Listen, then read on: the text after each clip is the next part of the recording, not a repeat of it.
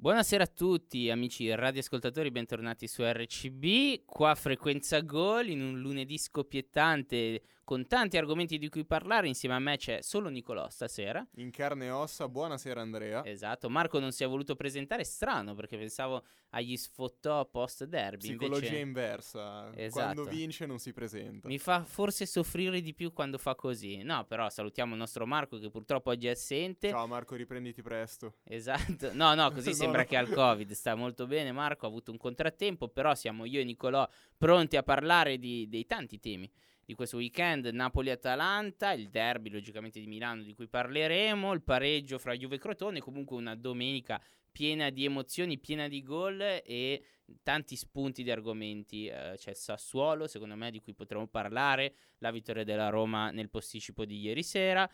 E quindi noi abbiamo tutto quello che ci vuole per un'ottima puntata. Manca soltanto la musica e quindi la mettiamo. Arriva subito. I PNL con il titolo della canzone, che me lo dice con la pronuncia francese, Nicolò. 91 apostrofo S. Appunto, quindi gli anni 91 o il 91esimo? Credo a cosa sia si una riferisce? Sorta di... non lo so con precisione perché non lo dicono nella canzone, penso sia qualche arrondissement, qualche dipartimento di Parigi. Ah, ok. Loro, ci sta. Come tutti i rapper e i trapper dei giovani d'oggi parlano spesso dei loro quartieri. Esatto, un po' come Ernia che parla di Bonola, sì, Galli che parla di Baggio. Io parlavo di rapper e trapper, tu mi hai tirato fuori del... rapper e trapper, sì, Sfera che parla di Cini, vogliamo fare questi Sfera esempi? Già te lo passo, va bene. Grazie, gentilissimo Nicolò. Figurati. Partiamo subito perché c'è tanto da dire. Partiamo con i risultati di questo weekend di Serie A, visto che comunque si parte sempre da quello. Abbiamo logicamente i risultati di sabato: Napoli-Atalanta 4-1, Sampdoria-Lazio 3-0, un'altra partita di cui dobbiamo parlare. Anvedi la Sampdoria, ma soprattutto anvedi la Lazio, cosa combina. Sì. Il derby di Milano vinto dal Milan per 2-1, questo penso lo sappiate tutti. Crotone-Juventus, il derby calabrese, la facciamo la battuta. L'abbiamo già fatta. Crotone-Juve 1-1, Bologna-Sassuolo. Il derby dei tortellini. Il derby 3-4. 3-4, 4-3 per il Sassuolo, appunto. Spezia-Fiorentina 2-2 con la Fiorentina che si è fatta rimontare negli ultimi 15 minuti. Torino-Cagliari 2-3 con Belotti che si è divorato ma ha fatto una rovesciata straordinaria a 2 minuti dalla fine, una paratona di Cragno. Ha vinto il Cagliari 3-2 con doppietta di Simeone.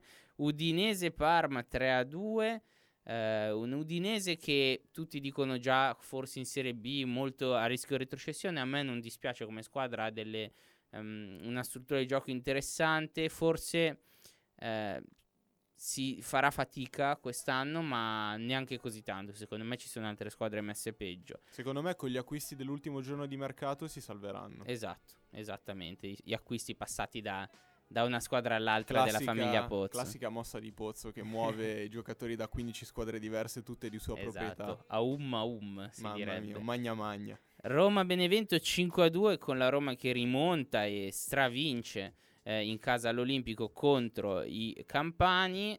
Poi ci sarà da dire qualcosina anche su questa partita, e stasera che si gioca a Verona-Genoa. Partiamo da Napoli-Atalanta.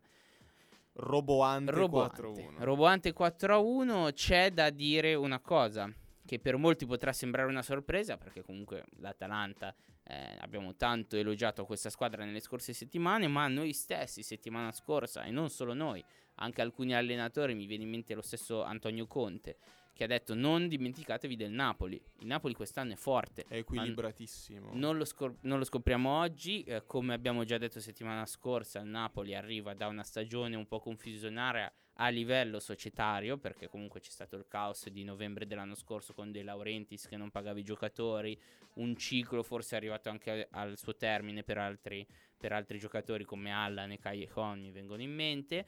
Sono stati fatti degli acquisti mirati e utili al gioco di Gattuso, Osimhen su tutti, perché certo i protagonisti in questa partita sono stati sicuramente Lozano e Politano con le loro splendide azioni e i splendidi gol.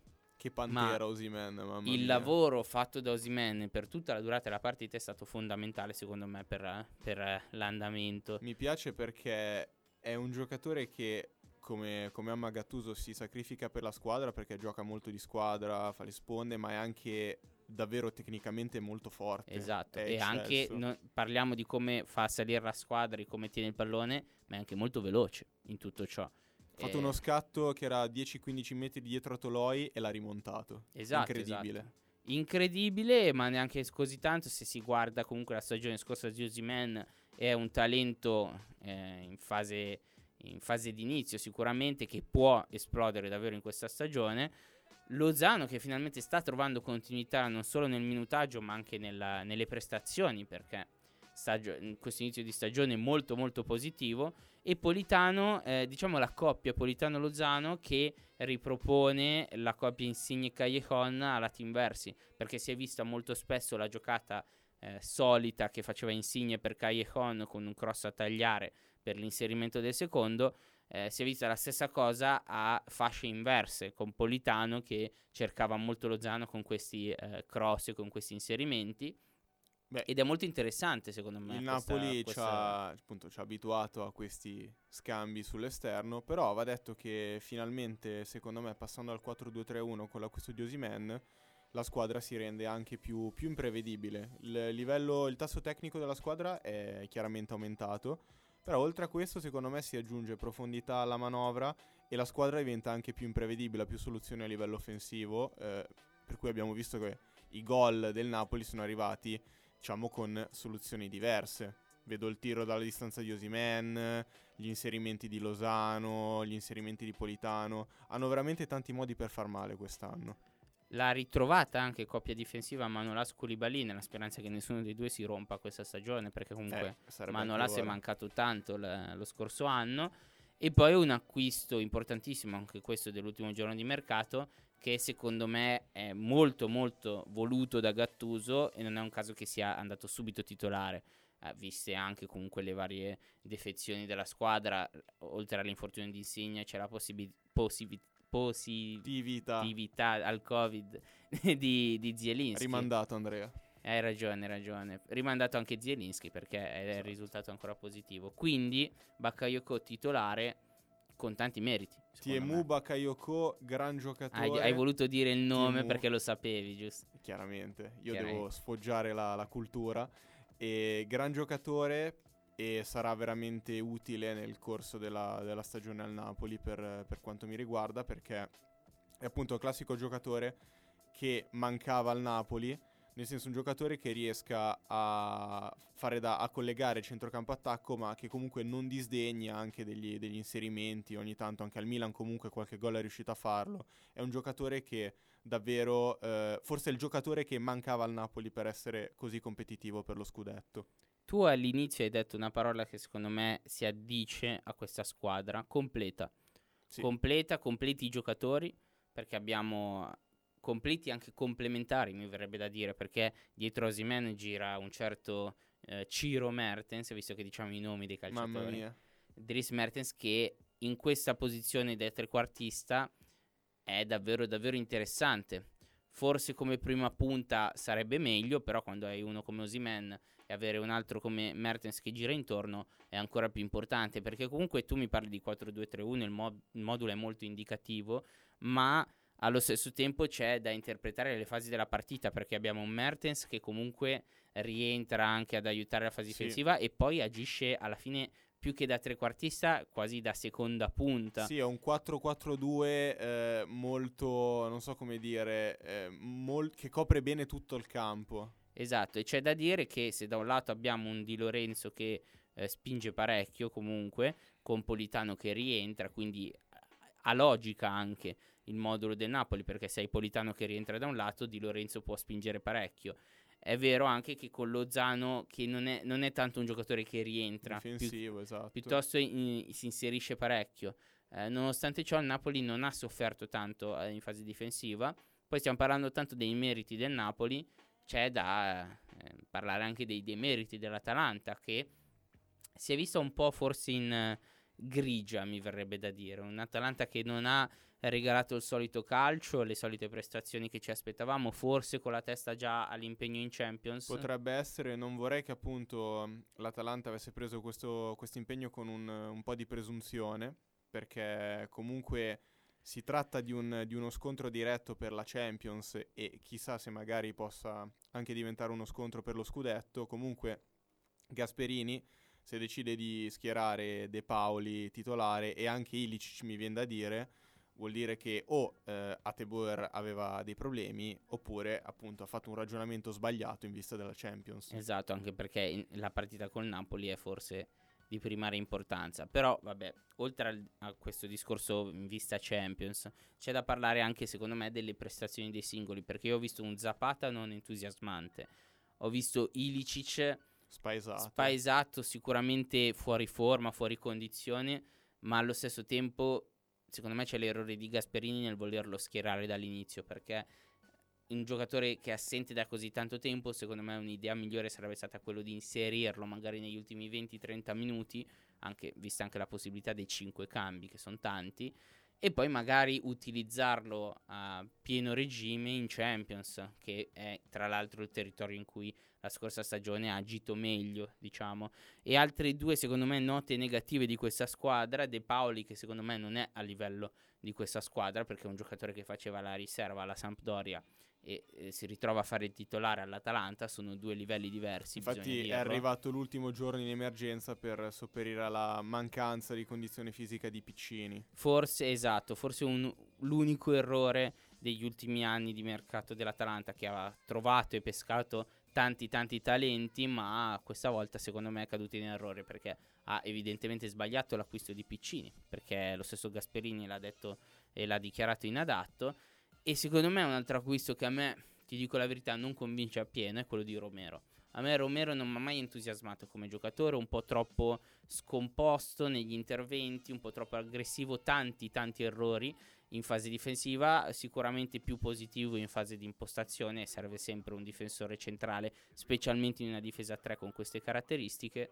Non lo so, lo trovo un po' inadatto. Sono d'accordo sul fatto che di reputare Romero un giocatore un po' irruento, un po' eccessivamente duro in certe situazioni, però secondo me l'Atalanta è il terreno ideale per crescere e ho l'impressione che potrà fare comunque una buona stagione sotto la guida di mister Gasperini.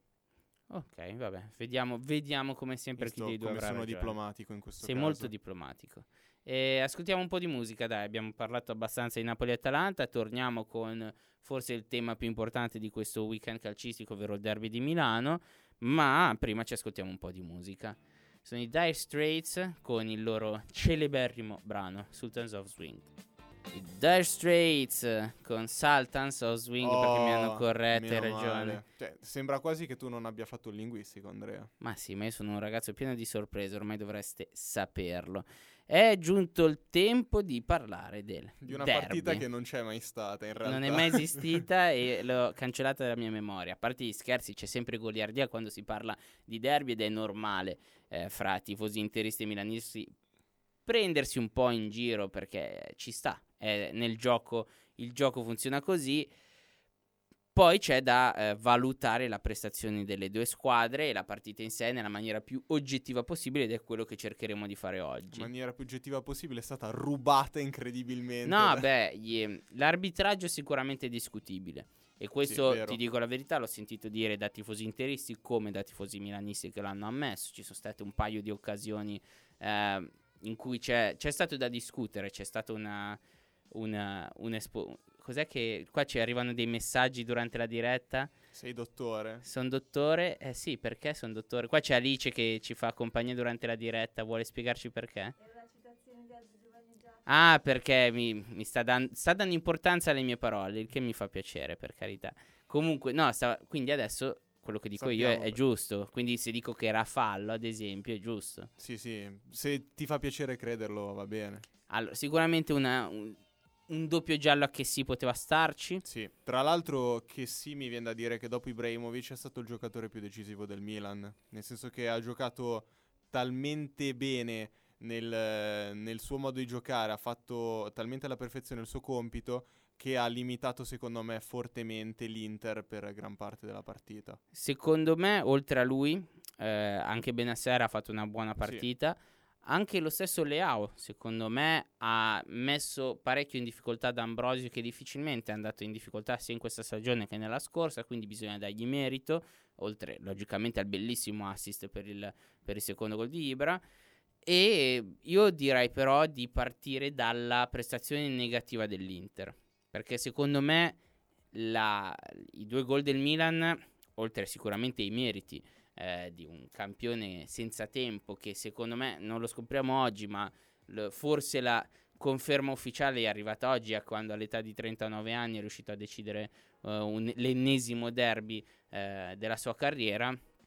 Ibra è uno dei giocatori più importanti della storia del calcio, e su questo non c'è dubbio, perché se a 39 anni riesce a essere ancora così decisivo, sei uno dei più grandi di sempre, indubbiamente. Poi c'è appunto la prestazione negativa da valutare, perché appunto i due errori di Kolarov fanno pensare a tante cose, fanno pensare alle scelte di mercato dell'Inter in primo piano, perché allora privarsi di un giocatore come Godin, andato al Cagliari, per prendere Kolarov? C'è chi dice che magari la vendita di Godin è stata fatta più per prendere Vidal che per prendere Kolarov. Questioni di bilancio. Esatto. Però c'è da dire anche che Kolarov è un mancino sulla fascia sinistra, quindi sarebbe stato sostituto perfetto di Bastoni. C'è da dire che è una riserva e quindi il derby non l'avrebbe potuto giocare, però sì, ma c'è da dire che non è il suo ruolo, e per quanto Antonio Conte si sforzi di metterlo lì, non potrà rendere come quando rendeva in una difesa 4 o comunque sull'esterno. Esatto, forse più adatto appunto come esterno, a questo punto mi verrebbe da dire. E appunto ci sono gli errori, però non solo suoi, secondo me di tutta la fascia sinistra, perché Perišić ha sì fornito l'assist per il gol di Lukaku, ma soprattutto sul secondo gol l'errore è condiviso fra Kolarov e Perišić. Io onestamente capisco c'era magari la volontà di venderlo, però in realtà Perišić è stato confermato quasi subito, il che mi ha sorpreso, perché potevi tenerlo sul limbo e magari riusciva a venderlo a qualcuno, specialmente dopo la stagione che ha fatto l'anno scorso, molto positiva al Bayern Monaco. Era uno dei pochi esuberi ad avere mercato, secondo me, e mi sorprende che abbiano deciso di tenerlo, anche perché si era già visto l'anno scorso le difficoltà che avrebbe potuto avere un giocatore come Perišić, non tanto in fase offensiva, perché su quello è chiaro quello che può dare, ma in fase difensiva non è la prima partita. Mi viene da pensare forse che l'Inter non intendeva spendere ulteriormente per acquistare una riserva di Ashley Young, e per questo si sono fatti, tra virgolette, andare bene Perišić. Secondo me il ruolo più importante in cui si doveva investire quest'estate per l'Inter era proprio la fascia sinistra. È stato investito in qualsiasi altra posizione tranne che lì. È incredibile come cosa, secondo me, perché certo il centrocampo, l'acquisto di Vidal è importante, ma i centrocampisti c'erano già e avevano saputo dire la loro. Ed è rimasto anche Nainggolan, tra l'altro, quindi non dico che è un doppione di Vidal, però ha delle caratteristiche molto simili e sorprende parecchio la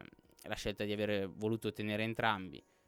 E poi c'è appunto la mancanza a sinistra, perché non è possibile che tu devi affidarti solamente a un giocatore di 34 anni come Ashley Young per quella fascia lì. Ma infatti io dico che Perišić nelle gerarchie, chiaramente nelle partite importanti, giocherà Ashley Young, però diciamo che non è mai stato adatto al modulo di Conte, questo si sa da sempre. Però nel complesso secondo me non ha fatto una partita così brutta, a parte il brutto errore di coppia con Kolarov nel secondo gol. C'è quell'errore lì, e soprattutto c'è anche l'errore contro la Lazio, perché il gol di Milinković-Savic non viene marcato proprio da Perišić. È vero. Quindi bisogna anche considerare, secondo me, su più partite. E proprio per questo motivo analizziamo le prime 4 partite dell'Inter in una cifra molto semplice: 8 gol presi in 4 partite. È incredibile che una squadra come l'Inter, che ha costruito i successi o comunque l'ottima stagione dell'anno scorso proprio sulla difesa, migliore difesa del campionato, nonostante sia arrivata seconda, in questa prima fase subisca così tanto in difesa. Le assenze aiutano. Le assenze aiutano, ma c'è da dire anche un'altra cosa. Se si sentono e se si analizzano le conferenze e le interviste fatte da Conte in queste prime giornate, si legge fra le righe un'intenzione del tecnico di proporre un calcio molto più offensivo a discapito di qualche concessione in più, esatto, in difesa. E secondo me questo magari può premiarti in ambito europeo, come abbiamo visto comunque con l'Atalanta l'anno scorso, lo ripetiamo sempre. Però secondo me l'Inter, se l'obiettivo dei nerazzurri è appunto tornare alla conquista dello scudetto in Italia, non vedo una strada molto semplice per i nerazzurri. Non so se sei d'accordo. È vero, e soprattutto parlando anche prima del Napoli e dell'Atalanta, la concorrenza è aumentata in maniera sensibile, nel senso che secondo me anche Napoli e Atalanta possono puntare allo scudetto, quindi l'Inter non potrà più permettersi, tra virgolette, un campionato come l'anno scorso. L'Inter dovrà necessariamente alzare l'asticella, e la alzerà secondo me, però comunque perdere punti così, magari anche solo un pareggio poteva già andare meglio alla squadra di Conte, invece perdere punti così può essere davvero pericoloso. Esatto, ma anche una questione di testa, di mentalità. Dopo non rischi di perdere concentrazione e perdere sicurezza in se stessi, che è quello che secondo me aveva bisogno l'Inter l'anno scorso e ha ottenuto. Invece il Milan, paradossalmente al contrario, esatto, ha il massimo della sicurezza che si può avere in questo momento, proprio perché è imbattuta da ben 20 partite fra la fine della scorsa stagione e l'inizio di quella nuova. E non è un caso che il Milan giochi così solidamente, è molto squadra. Con leggerezza, esatto, sanno cosa fare. Sicurezza nei propri mezzi significa sicurezza in campo, si vede, si percepisce secondo me. E a questo punto tu mi hai parlato del Napoli e dell'Atalanta, c'è l'Inter, c'è la Juventus sicuramente, il Milan in questa stagione un po' particolare, sicuramente inedita, è una stagione che secondo me, ma penso secondo molti, regalerà tante sorprese. Il Milan può ambire a qualcosa in più della lotta Champions o della qualificazione in Champions. Beh, già il fatto di diventare una pretendente per la Champions è un segnale positivo, è un segnale che finalmente le cose stanno cambiando per la sponda rossonera.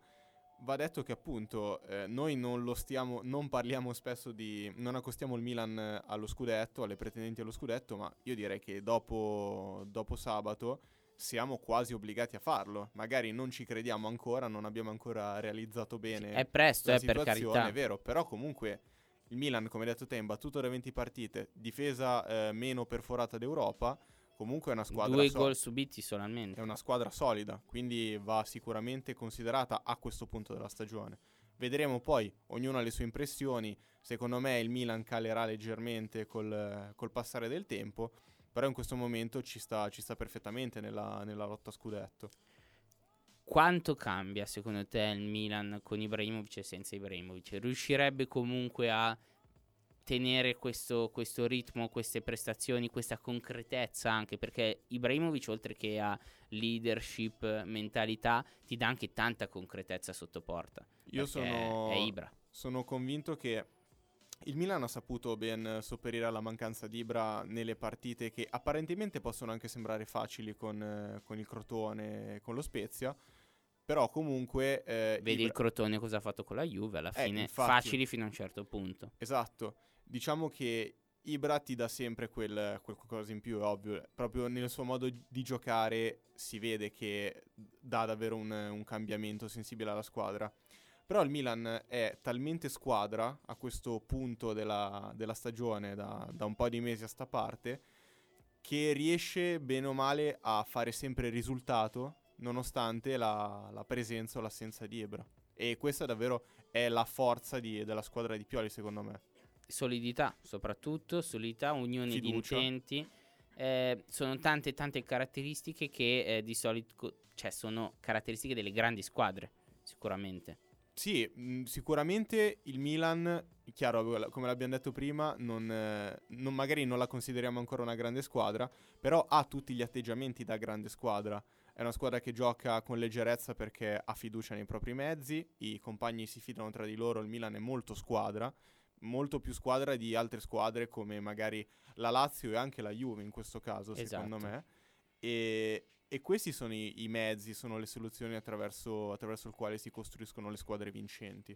Quindi sicuramente si stanno gettando le basi per qualcosa di importante. Esatto, bisogna dirlo, comunque all'inizio di un nuovo progetto. Queste sono solo le basi, con prospettive molto rosee, diciamo. Poi ti parlavo di concretezza, ecco, un'ultima cosa che volevo dire sull'Inter è appunto la mancanza di concretezza.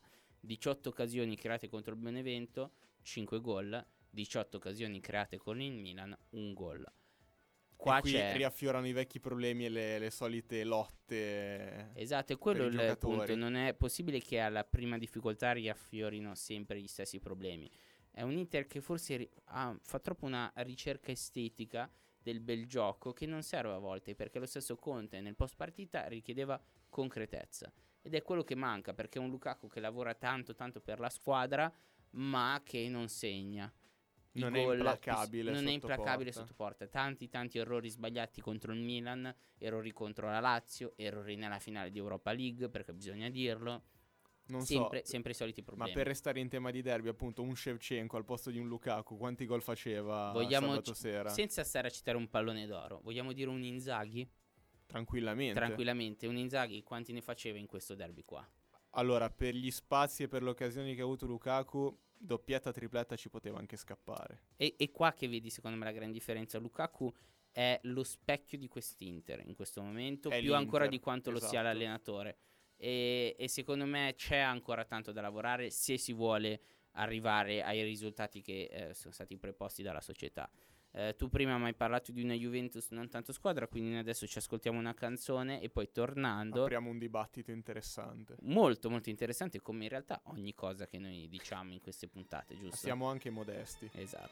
Cosa stavi dicendo fuori onda? Che sono tu, Andrea, tutti i tuoi sbagli? Sei tutti i miei sbagli. Wow, non so se prenderlo come un complimento o come un insulto. Ma neanche io, onestamente, però fai come vuoi. In ogni caso non mi tocchi, quindi... Parliamo di sbagli. Dove ha sbagliato la Juve? Che un applauso al collegamento, innanzitutto. Ma... Allora, la Juve in sé mi viene da dire che non ha sbagliato qualcosa in particolare, non ha avuto un brutto approccio alla partita, non ha giocato male. Ma semplicemente, essendo una squadra che... sta cambiando, si sta evolvendo giustamente, sta finendo un ciclo, è una squadra che deve ancora conoscersi, è una squadra anche giovane sotto certi aspetti, perché comunque hanno giocato Frabotta e soprattutto Manolo Portanova all'esordio da titolare. È una squadra che deve imparare ad acquisire certi ritmi, ad acquisire certi schemi, quindi anche se la partita è finita 1-1, risultato che va stretto per come è andata la partita la Juve. Poi un gol annullato a Morata per un fuorigioco millimetrico. Esatto. Forse ancora, no, meno millimetrico di quello che è stato dato in Liverpool-Everton. Sì, se la giocano probabilmente. È questione davvero di una manica in fuorigioco, una manica della maglietta. Comunque la Juve, nonostante appunto un risultato che può andarle stretto, non dovrebbe granché preoccuparsi di un pareggio contro il Crotone, per come la vedo io. Se dovessimo dare una percentuale sulla vittoria della Juve e dello scudetto di quest'anno, quanto daresti alla Juve? Perché secondo me non è così tanto alta. Allora... perché comunque è forse davvero il primo anno in cui si percepisce il cambio anche generazionale che c'è all'interno della società e della formazione, e secondo me è una Juve che farà fatica a vincere lo scudetto. Io ho azzardato anche una cosa un po' forse esagerata, magari farà anche fatica a arrivare fra le prime 4. Addirittura, che provocazione. Beh, visto l'andazzo iniziale di questo campionato e visto che comunque ci sono tante squadre con obiettivi non così lontani, perché Napoli, Atalanta, Inter, lo stesso Milan, comunque c'è anche la Roma che può fare bene, il Sassuolo che ha 10 punti che in questo momento ha 10 punti e ne parleremo dopo. Secondo me la Juventus dovrà sudarselo il posto, secondo me, fra le prime 4. Allora, per come la vedo io, la squadra che è reduce dalla vittoria del campionato scorso parte sempre comunque da favorita, quindi io direi, in termini di percentuale, direi 55% la Juve. Il resto se lo spartiscono le altre squadre. Comunque la Juve, non dimentichiamoci che nonostante stia aprendo un nuovo ciclo, ha davanti un certo giocatore portoghese che ha fatto qualcosina negli ultimi 15 anni di calcio. Quindi la squadra che ha Ronaldo parte sempre favorita, e la squadra che ha vinto l'ultimo campionato parte sempre favorita. Resta il fatto però che appunto ci sono tanti nuovi elementi, e Pirlo, una cosa che sto apprezzando tantissimo di Pirlo, è che non ha paura a lanciare i giocatori anche molto giovani. Secondo me anche su richiesta della società, sai. Probabile. Secondo me gli è stato detto di fare queste cose qua, anche secondo me per valorizzare certi giocatori, perché la Juventus è in difficoltà economica, lo si è visto nei bilanci, quindi c'è anche secondo me l'intenzione degli Agnelli, di tutta la società, di recuperare questi soldi attraverso magari una ipervalutazione di qualche giovane che comunque di cui non si è mai sentito parlare prima, bisogna dirlo. Frabotta nessuno lo conosceva prima. Promettente di però come giocatore, secondo me è un bel laterale. Sono d'accordo. Portanova è molto molto acerbo, ma è la sua prima partita, quindi è presto per giudicarlo, però la Juve ha un paio di giocatori molto interessanti. Anche vedi Simone Muratore, che è andato all'Atalanta, comunque ha avuto una bella valutazione quest'estate, se non erro. E poi c'è il talento, perché il talento rimane con Kulusevski, con Chiesa, che ha avuto uno splendido esordio con la maglia juventina. Ha fatto un grandissimo assist, secondo me, davvero, davvero bello, però appunto macchiato da un brutto fallo che secondo me meritava il rosso. Sì, alla fine, se vogliamo fare un paragone con il rosso che è stato dato a Vecino, si parlava di quel fallo perché era simile. Molto esatto. Simile, sì. E poi però c'è il pareggio. C'è un bel Crotone, un Crotone che ha saputo resistere, un Messias o Messias, qua te lo devo pronunciare all'inglese. Ma penso Messias, credo, poi non sono sicuro neanch'io. Un giocatore molto molto interessante, una squadra che comunque fa punto contro la Juventus ed è importante per loro.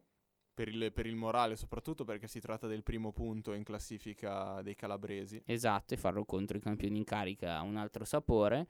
E qua ti chiedo anche se secondo te il Crotone ha possibilità di salvarsi. Io ti dico la verità, nonostante questo pareggio qua sicuramente importante anche per il morale, io prima ti dicevo, secondo me l'Udinese può salvarsi tranquillamente, proprio perché ci sono squadre come il Crotone ad esempio che secondo me non sono molto di categoria. È vero, la verità. Chiaramente i giocatori non suggeriscono una permanenza troppo lunga del Crotone in A, però va detto che molte squadre, io penso anche al Lecce di Liverani, che è retrocesso l'anno scorso ma è retrocesso all'ultima giornata, comunque non era una squadra di grido, con nomi di grido, però se riescono a trovare la giusta quadratura hanno la possibilità di giocare bene e di fare punti importanti come quelli ad esempio contro la Juventus. Poi anch'io li vedo favoriti alla retrocessione, vedo Crotone, vedo il Torino di Giampaolo in questo momento, e forse anche il Benevento, più il Benevento dello Spezia secondo me. Il Benevento di Inzaghi non lo so, forse. Lo Spezia è una bella squadra, secondo me è una bella squadra molto rognosa soprattutto. Esatto, che secondo me è quello che ti serve anche per rimanere in categoria. Esatto. È una cosa che negli ultimi anni le squadre si sono un po' dimenticate, perché c'è la proposta del bel gioco, come si chiama adesso, che ha senso, ci può stare, però poi alla fine se il bel gioco non ti porta a rimanere in categoria ha senso fino a un certo punto. È una squadra che anche se va in svantaggio lo Spezia non ha paura di reagire, continua a giocare e in qualche modo viene premiato. Quindi tra le tre neopromosse lo Spezia secondo me è la squadra che in questo momento potrebbe restare in Serie A. Un ultimo punto di discussione che volevo fare sulla Juve. Secondo te di che cosa ha bisogno questa squadra? Logicamente un Ronaldo non positivo al Covid sarebbe già un'arma in più, ecco, giusto per dire. Sì. Almeno uno. Per assurdo, una squadra come la Juve ha bisogno di continuità come a livello di giocatori, nel senso che c'è bisogno di avere qualche giocatore in più che si ritrovi a dare indicazioni in mezzo al campo e a giocare più spesso, perché Pirlo in questo momento sta facendo molti esperimenti ed è giusto così, però la squadra così rischia di andare a volte un po' in confusione in certe situazioni critiche e a perdere anche punti per strada. Penso anche contro la Roma, comunque una formazione inedita, anche contro il Crotone, con l'esordio appunto di Portanova e anche con le presenze di Frabotta e di Miral. Non è una squadra che ha ancora un'identità precisa, però ripeto, sono davvero sottigliezze secondo me. Sono dettagli che vanno sicuramente limati, ecco, sì. Possiamo dire così, e poi bisogna dire che secondo me anche qua Pirlo ha cercato di preservare magari qualche giocatore per la Champions, per impegno in Champions di questo turno infrasettimanale. Molto importante partire bene in un terreno difficile, che io lo ripetevo, lo dico dall'anno scorso, lo ripeto adesso, che affrontare le squadre dell'Est Europa adesso, in questo periodo è sempre molto molto complicato, quindi anche per l'Inter sarà difficile contro lo Shakhtar adesso, non sarà il 5-0 delle semifinali, e la Dinamo Kiev rimane una squadra molto tosta e molto difficile da affrontare, perché è una abituata comunque a stare sempre in Champions League e nelle competizioni europee, forse anche più abituata dei vari Kulusevski, Chiesa, Frabotta, Portanova, che sarebbero al loro esordio. Sono giocatori praticamente alle prime esperienze, però comunque sono convinto, vista anche l'assenza di Ronaldo, scusa, sono convinto che potranno comunque fare bene, perché Kulusevski in particolare mi sembra un giocatore che, nonostante la giovane età, mi sembra molto responsabile, non so come dire, sembra molto più maturo rispetto all'età che ha, e anche Chiesa. Quindi sono convinto che potranno fare una bella Champions quest'anno. Secondo me Chiesa farà fatica all'inizio, secondo me invece Kulusevski, sono d'accordo con te. Secondo me è un talento puro, e quando i talenti sono puri è difficile che sbaglino anche nelle competizioni importanti.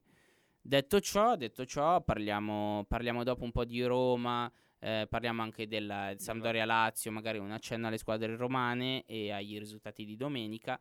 E poi dobbiamo salutarci purtroppo, ma adesso ci ascoltiamo una hit, una canzone figa, che non si sentiva da tanto tempo in radio, e ci siamo noi appunto per metterla. Avrei preferito un finale diverso per questa canzone, ma non ho trovato assolutamente differenze tra il mio solo e quello di Alicia Keys. Alice Chiavi e che Jay, tra l'altro, Z. Ho scoperto tipo settimana scorsa che lei non si chiama Alicia Keys, è il suo nome d'arte. Si chiama Alicia, ma ha un altro cognome, non mi ricordo, che non diciamo per motivi di privacy. Esatto.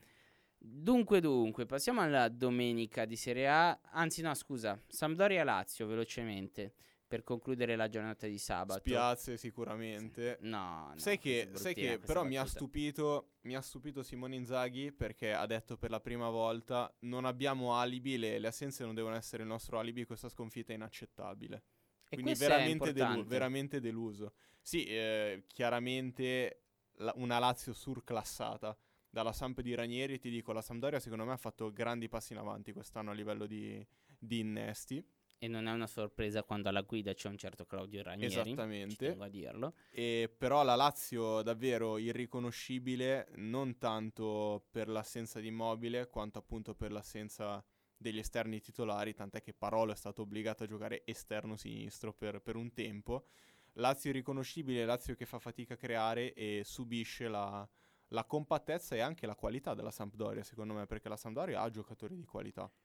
Sì, è in dubbio, secondo me è molto molto interessante Damsgaard, spero di averlo pronunciato in maniera corretta, giocatore classe 2000 molto molto interessante, ha fatto un bel gol, davvero un bel gol, e poi c'è il sempreverde Quagliarella che non delude mai, diciamo, potrebbe tornare ai fasti di qualche stagione fa, ma a prescindere da questo, appunto, tu mi parli della solidità della Sampdoria, ripeto, non mi sorprende quando c'è Ranieri alla guida vedere una squadra solida e compatta in campo, specialmente una squadra che si deve salvare. Secondo me le squadre che si devono salvare, io sarò vecchio stile, potete dire quello che volete, ma devono giocare così, perché è meglio vincere 3-0 piuttosto che vincere 5-2 e poi la partita dopo per prenderne 2 di gol, prenderne 3.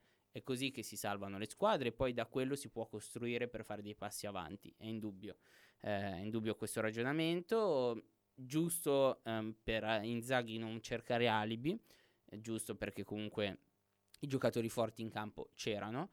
Va detto, allo stesso tempo però, esatto, ci sono stati i primi attriti con Lotito e in questo caso ha ragione. In questo caso secondo me Inzaghi ha la ragione più assoluta, perché non puoi, dopo una stagione come quella passata della Lazio, che quindi dovrà giocare Champions League, eventualmente poi Europa League, si vedrà campionato e Coppa Italia, con la stessa identica squadra dell'anno scorso, squadra molto corta e soprattutto senza innesti di qualità, perché la Lazio non ha fatto purtroppo innesti di qualità quest'anno. Tant'è quantità che numerici sicuramente, perché Murichi è un giocatore in più, sì, ma non è un giocatore buono più forte in più. Ma soprattutto il disastro secondo me è stato fatto in difesa, perché in difesa non è arrivato nessun innesto di qualità, e soprattutto lì secondo me era necessario intervenire. Addirittura è ritornato Wesley Hutt, perché tutti gli altri giocatori contattati da... si parlava di Kumbulla, si parlava di altri giocatori, non è arrivato nessuno e quindi è tornato in prestito una vecchia conoscenza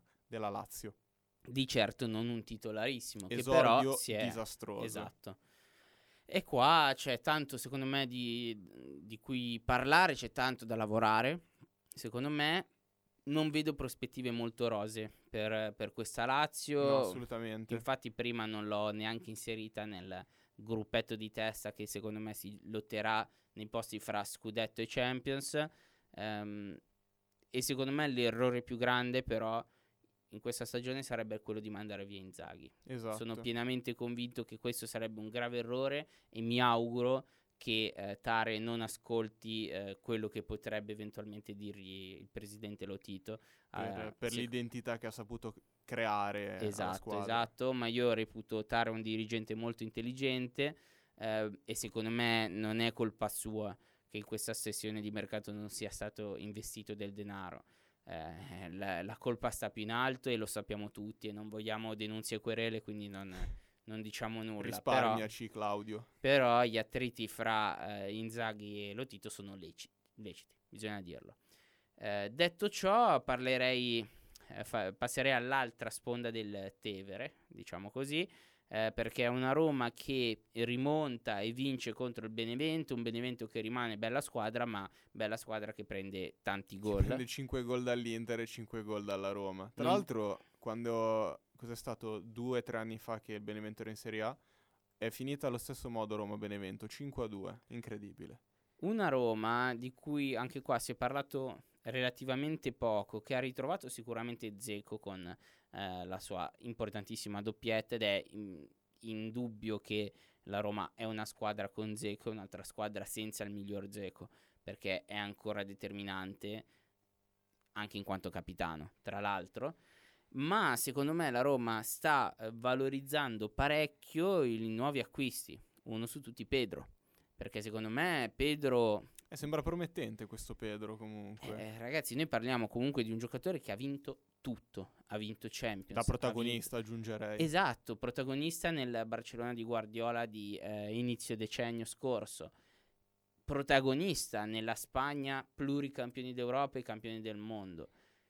Parliamo di un giocatore che sa che cosa significa vincere, sa che cosa significa vincere da protagonista. E quindi è un acquisto importantissimo secondo me per la Roma di quest'anno, che è passato molto molto in secondo piano. Giocatore che serviva come il pane secondo me alla squadra di Fonseca, perché così ha una freccia molto importante nel suo arco. Adesso è un giocatore che riesce a crearsi le occasioni dal nulla, riesce a trovare spesso la porta, ed era questo un po' il problema della Roma dell'anno scorso, perché se magari è in giornata e vince 5-2 col Benevento e quindi riescono a segnare un po' tutti, Pedro è anche il giocatore che è riuscito a risolvere la partita difficile con l'Udinese, ed è quel giocatore che la cui classe tecnica ed esperienza aiuta a vincere questo tipo di partite difficili. Quindi da questo punto di vista, secondo me, la Roma ha fatto un grande balzo in avanti prendendo un giocatore di caratura internazionale come Pedro.